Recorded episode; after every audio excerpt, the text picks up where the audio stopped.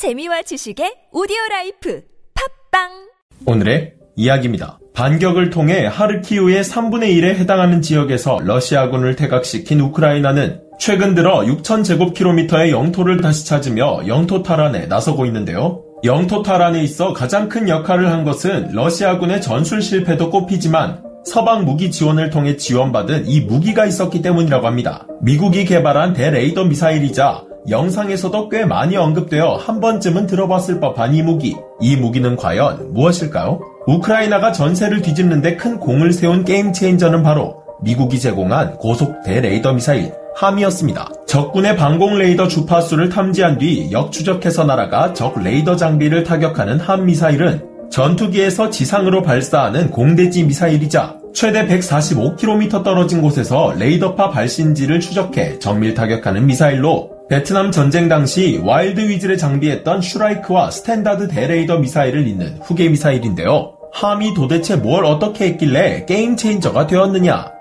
함이 떴다 하면 레이더를 사용하는 장거리 대공 무기들의 효율이 크게 떨어지게 됩니다. 예를 들어 기본적으로 레이더 사용을 전제로 만들어진 자주대공포는 레이더를 사용하지 못하면서 광학 추적 지령 유도식으로만 사격할 수 있게 되어 효율이 떨어지며 적기를 탐색하기 위해 레이더 사용이 필수인 천궁이나 S-300과 같은 대형 대공 미사일은 무용지물이 된다고 하는데요. 이렇게 출격하기만 하면 상대방의 방공망을 초토화하는 함의 활약 덕분에 가뜩이나 어수선한 러시아군은 퇴각할 수밖에 없었습니다. 러시아군의 퇴각 소식이 전해지자 각 나라의 전문가들은 전황을 분석하기 시작했고 12일 영국 주간 이코노미스트는 미국이 지원한 함이 최근 우크라이나가 북부 하르키우 수복 작전에서 대반격에 성공하게 만든 game changer라고 보도하기도 했는데요. 러시아는 쏟아지는 서방 무기 지원으로 가뜩이나 골치가 아픈 와중에 우크라이나의 미사일 공격을 막기 위해 대공 방어 레이더를 사용해야 했지만 레이더를 타격하는 함마저 지원되면서 이러지도 저러지도 못하는 상황에 봉착하게 됩니다. 레이더를 가동하는 순간 우크라이나 전투기의 함이 득달같이 달려들 테니까요. 결국 러시아는 레이더의 추적을 피하고자 반드시 가동해야 할 때가 아닌 이상 레이더 가동을 멈추게 됩니다.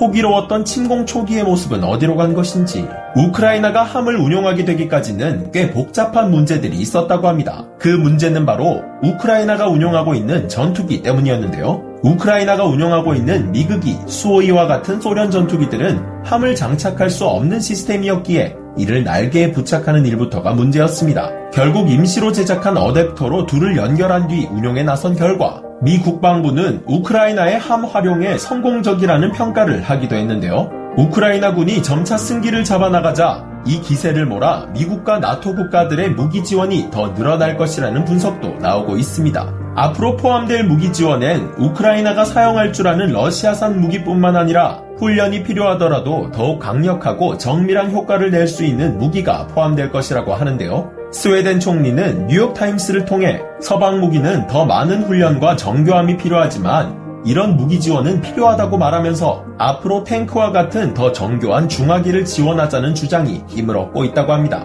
이와 더불어 더욱 확실한 승기를 잡기 위해 미국과 동맹국에 더 많은 무기를 요청한 우크라이나. 요청한 무기에는 에이타킴스와 하이마스, 탱크, 무인 항공기 등을 요청한 상태라고 하는데요. 러시아가 임명한 하르키우주 지사 비탈리 간체프는 러시아 국영 방송을 통해 우크라이나군이 러시아군보다 8배가 많았다고 밝히기도 했습니다. 미국 전쟁연구소 역시 우크라이나군은 러시아군의 병력을 압도했다는 평가와 함께 우크라이나 점령지를 방어할 러시아군 병력이 충분하지 않을 가능성이 있다고 언급했는데요. 멀쩡히 날아가던 러시아의 전투기가 아무런 공격도 받지 않은 채 난데없이 추락하는 영상이 공개되는 등 러시아의 마지막이 얼마 남지 않았다는 생각이 듭니다. 오늘의 이야기 마치겠습니다.